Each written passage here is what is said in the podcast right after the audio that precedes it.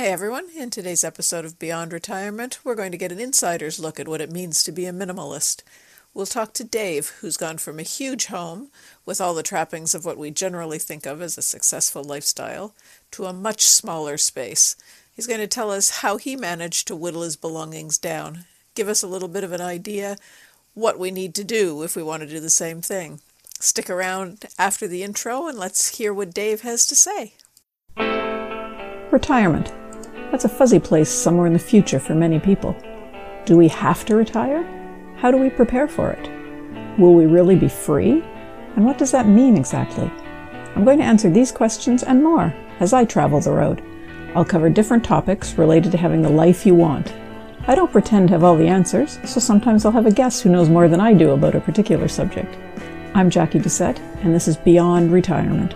Just sit back, relax, and let me lead you on a journey to freedom.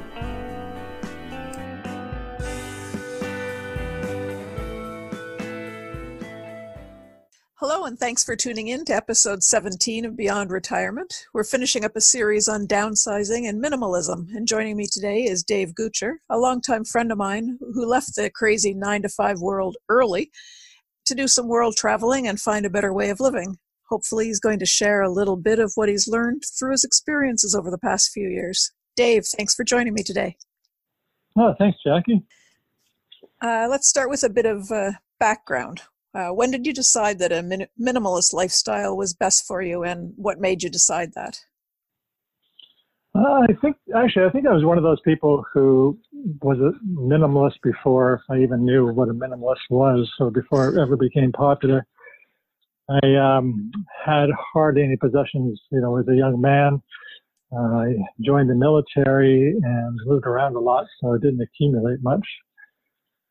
And I'd always been quite happy with that. And then uh, I think, you know, like most people, we end up going through this phase of, uh, you know, accumulation and buying a house and then a bigger house as the family grows. And as our income increases, we feel like I don't know, compelled to spend it all for some reason.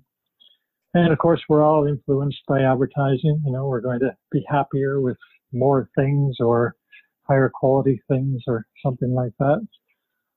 So I ended up uh, having a, we had a house, it was 3,000 square feet and filled completely. And I remember I, I worked long hours at in those days uh, in the military, and we were, you know, doing some new things, and so working 50 between 50 and 60 hour weeks, and you know, exhausted, exhausted at the end of the week, and then I come home and, you know, I had to mow the lawn. Like I had to mow the lawn, had to help clean this 3,000 square foot house, had to, you know, water down the driveway, had to do the gardening, and and I was like, what what is this all about? What am I doing? What am I doing? What the heck am I even working for if all I'm doing is become a become a slave to my house and become a slave to my possessions? And I remember I went through a bit of a dark time and I didn't sleep well and I you know, wake up in the middle of the night and I'd start pacing back and forth in front of the windows of our bonus room over the garage and just wondering, you know, what is this all about? And then I remember somewhere along there, I remember that the happiest I'd ever been in my life was when I had nothing. So then, not long after that, uh, went to Ontario to visit my my grandmother. My grandmother uh, when I was growing up, I had a big house, six kids, lots of stuff, furniture, and that. They also had a second house they had bought for uh, one of their daughters, one of my aunt, and um, and that was fully furnished with all kinds of stuff. I wouldn't say that my grandparents were, you know, huge collectors of anything, but a, I remember a lot of stuff. Every room was filled with furniture and decorations and paintings and stuff when I went to visit her, my grandfather had already died, and she was living in a, uh, an assisted living facility in Kitchener, Ontario.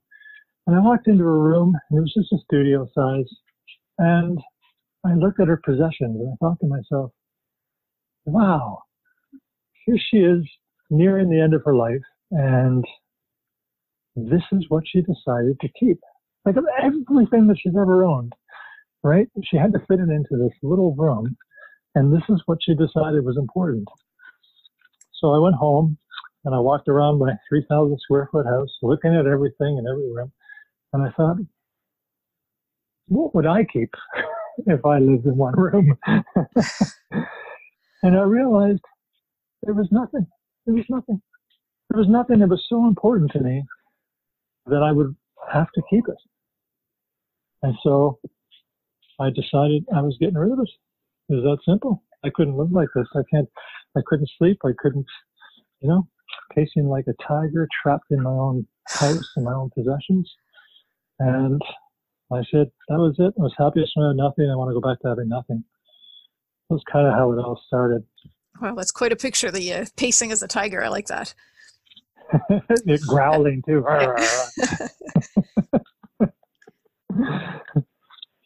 so how did you uh, how did you go about getting getting rid of the stuff? I mean, you know, you you're there in a big house. You had a family. Um, you just decide we're we're getting rid of it all, or? Um, well, the marriage didn't survive, so I guess that was the first thing. So um, I ended up, you know, moving out of the house, left the house to um, my ex, which is fine. She loved the lifestyle, you know, and I I, I don't uh, have any qualms about that. That's all, everything that she ever wanted. She never said that she wanted anything less, and she loved that lifestyle. She loved the you know, having people over and cooking dinner for people and, you know, having the big dining room and all that kind of stuff. And, and that's fine. I'm, I'm happy for her. And she still loves that lifestyle. Uh, but for me, I ended up getting, uh, just moving into a room uh, on the military base at the time. And then I ended up uh, buying a small condo in Edmonton. And that condo was a show suite. So I bought it with show suite furniture in it and uh,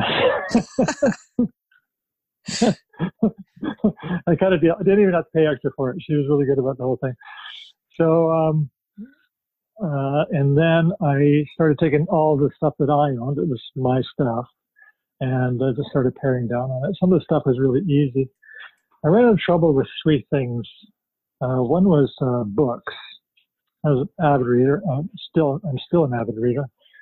But I used to buy all the books that I read, and I used to keep them. And I had nine full bookshelves uh, full of books, and wow. And it, and I felt like I had an emotional attachment to it.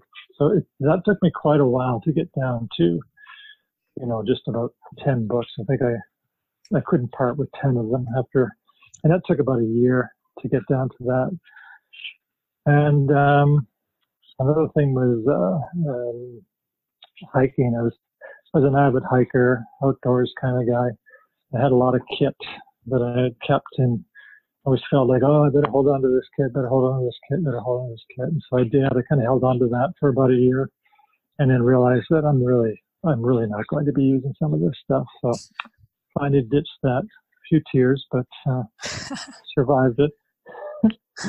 and the other one, which was uh, more emotional for everybody else than it was for me, was um, I had a lot of trophies. So I had been playing sports at, uh, at a competitive level, quite a competitive level.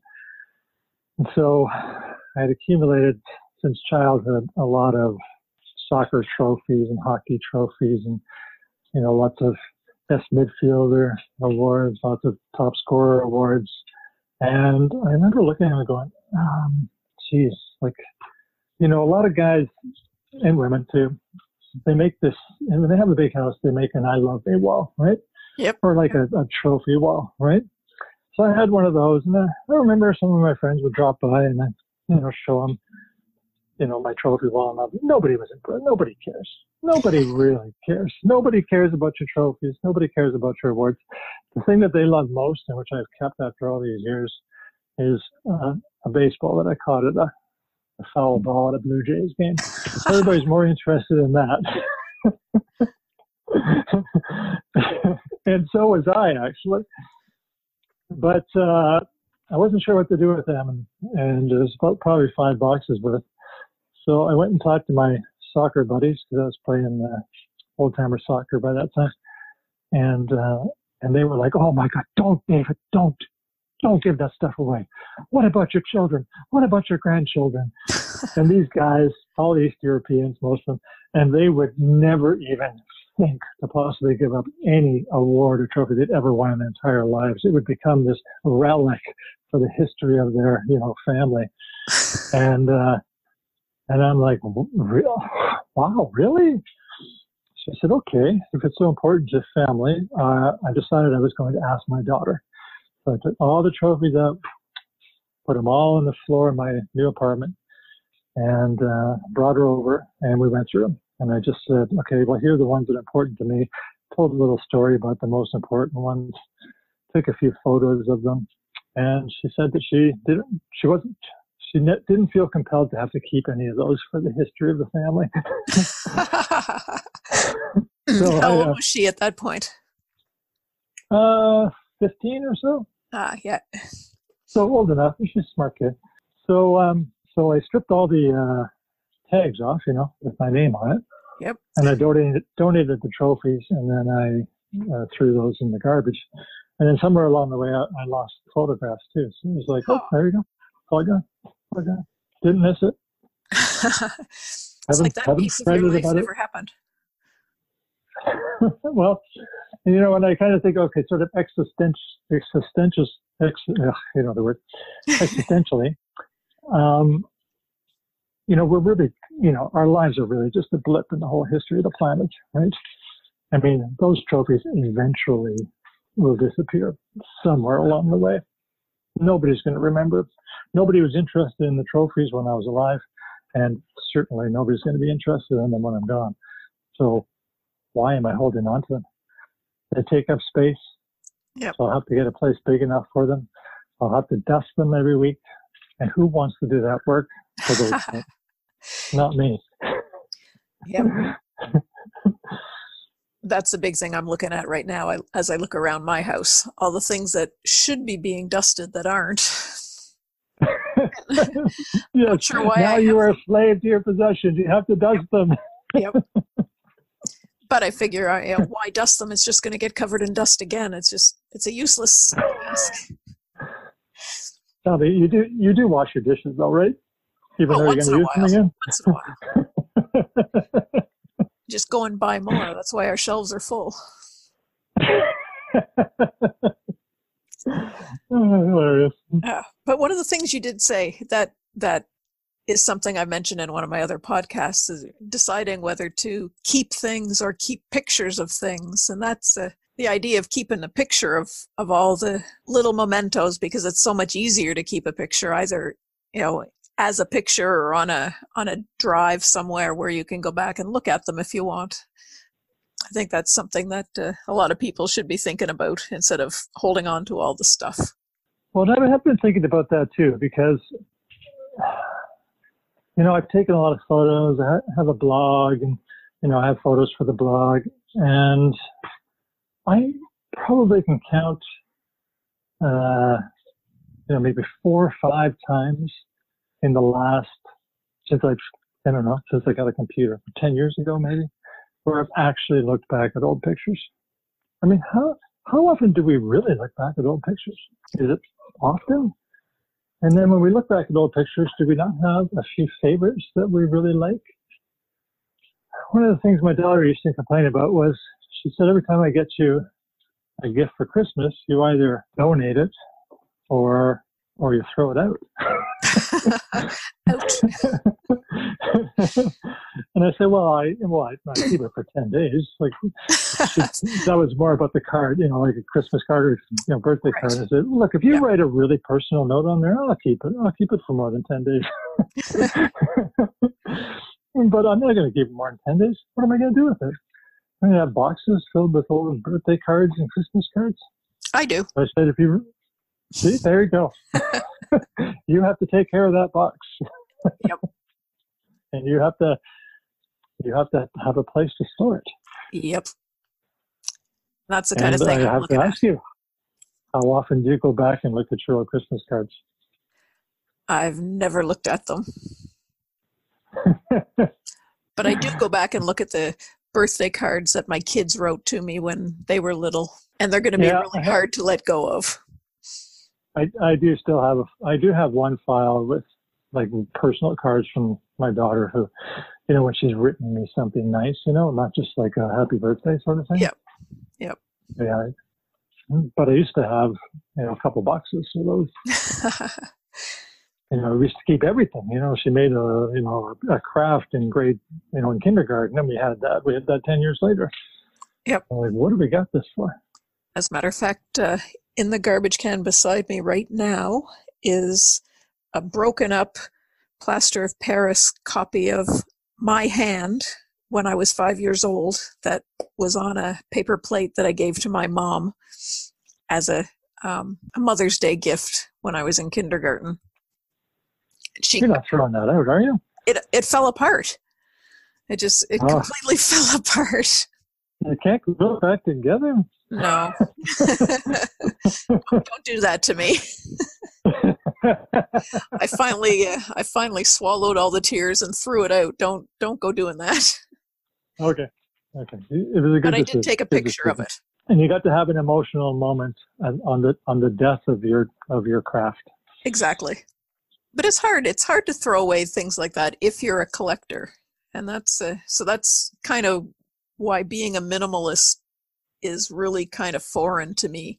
I can't imagine getting rid of all the stuff around me. If you could see what's around me right now, it would probably leave you shuddering.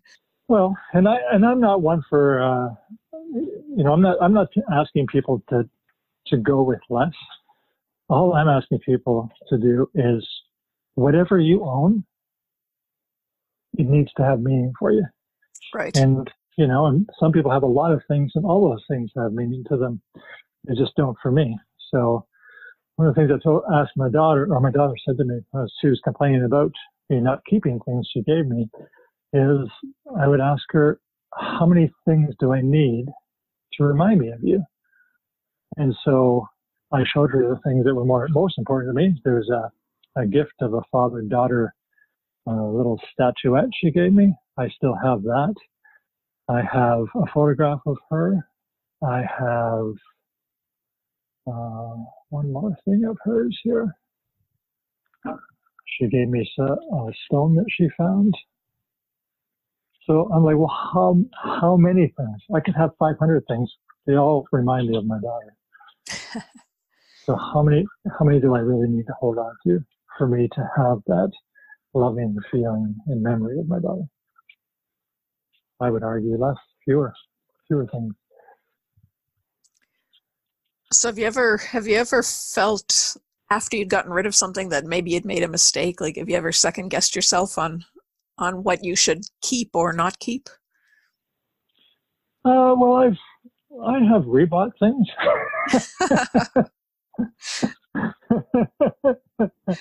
well, for example, I, I actually got down to uh, so few possessions that I was leaving out of my van when I was retired and traveling. And then when I got to Penticton, I bought this uh, little 380 square foot condo.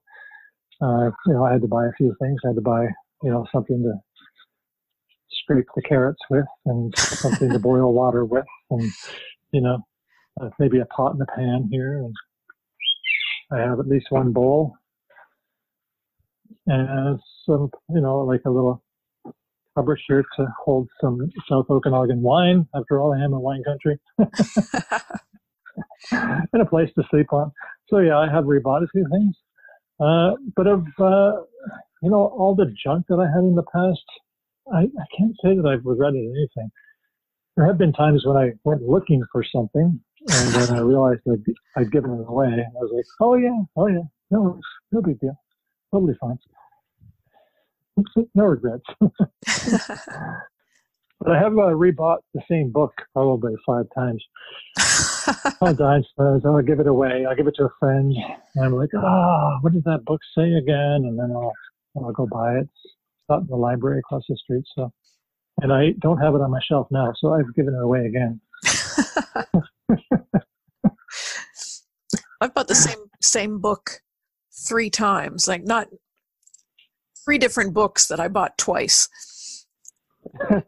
not because I gave it away, just because I forgot I had it. Then I get home and find oh. it on the oh. shelf. oh yes, that is the danger of accumulation. Yep. That's when you know, right?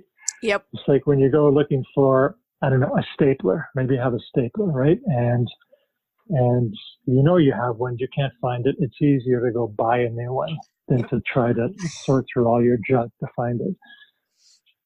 Yeah, that's the danger signal for me. That means I got to clean things up.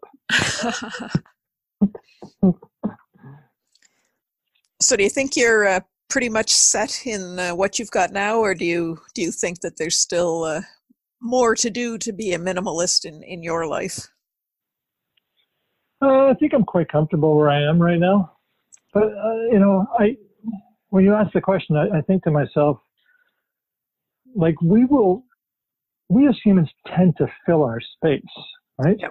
Yep. So I'm in 380 square feet, and I probably could live in half this, but because I have 380 square feet, I do have a bookshelf. right? And it's getting, you know, and, and it's starting to accumulate some some books. Yep. Yep.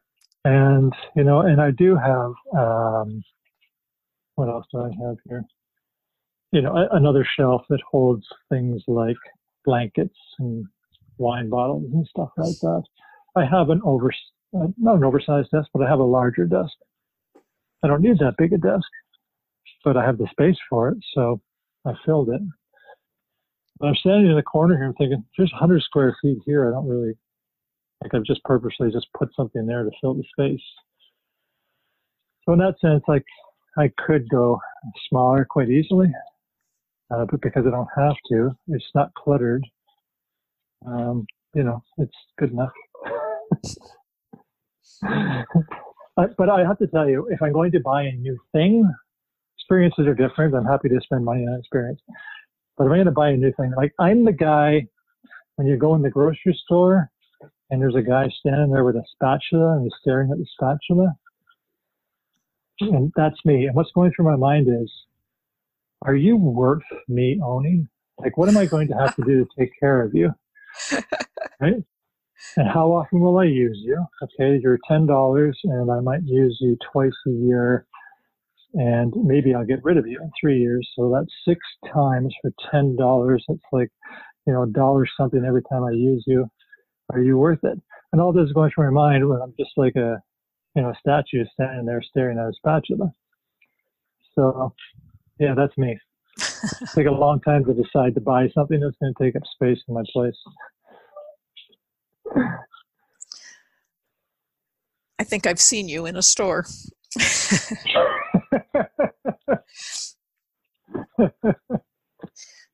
so, well, it, it sounds like you're pretty settled into your into your life and and you're happy with things the way uh, the way they are and that's great um, do you have any advice that you could give to people who are considering starting to become a, uh, minimalists um, I guess I guess first thing I'd, I'd be asking is why does somebody want to become a minimalist? What's not working in their life right now that makes them feel like minimalism is going to solve it? You know, are they in debt? Um, are they in too big a space?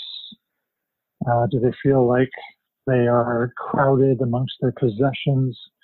Minimalism to me is not even only just about about the things in your space.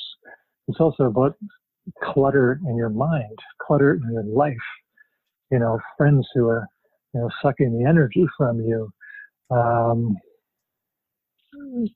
um, social media you know, having a whole bunch of social media and being addicted to it, and, you know, constantly going from one social media thing to the next. Uh, online dating, become addicted to that. Like all that stuff that just clutters the mind and clutters a person's life. All of that stuff can be looked at. So maybe it's not just the possessions in your life, but it could be a lot of other things. I think what I would do is I would direct somebody to there's a website called theminimalists.com, theminimalists.com.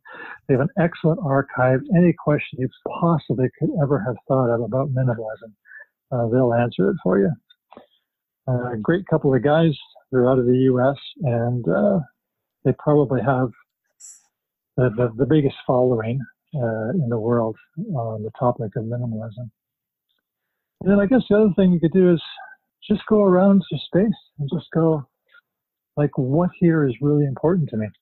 If you have to, pick up every single item in your hand and go, you know, what value are you bringing to my life?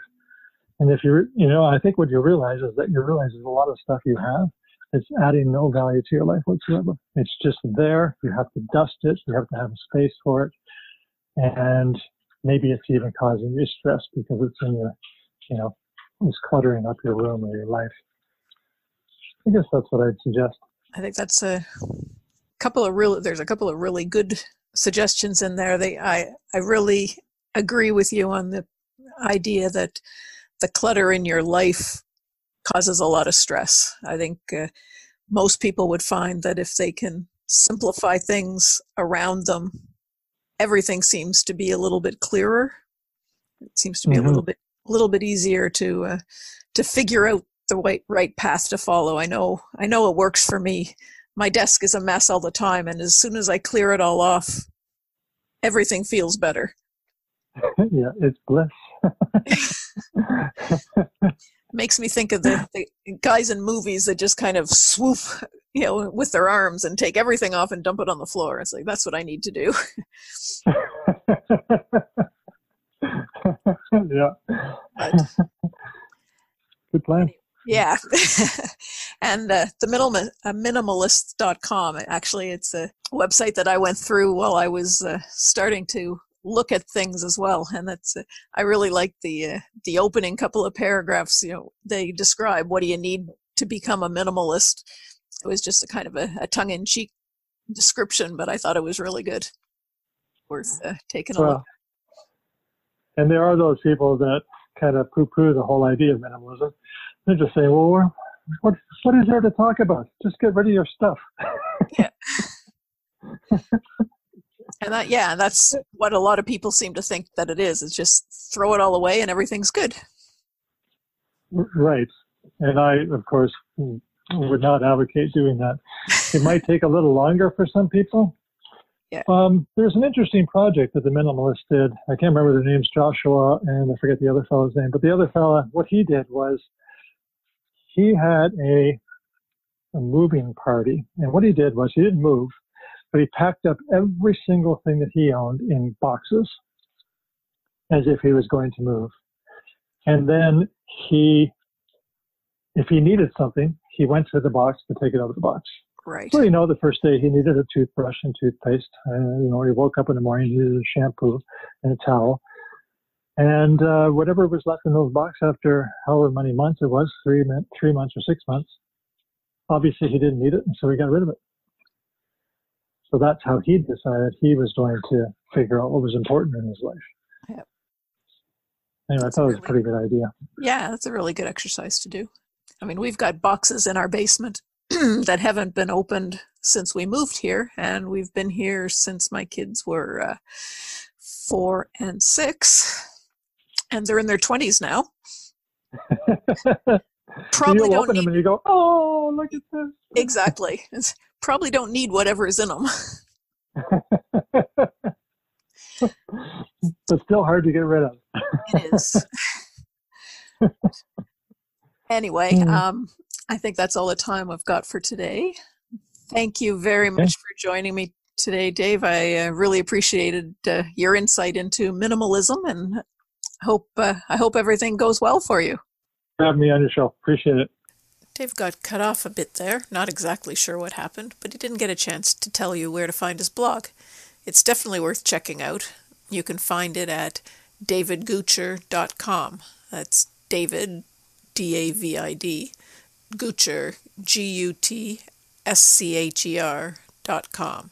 Be sure to check it out. And that's our show for this week.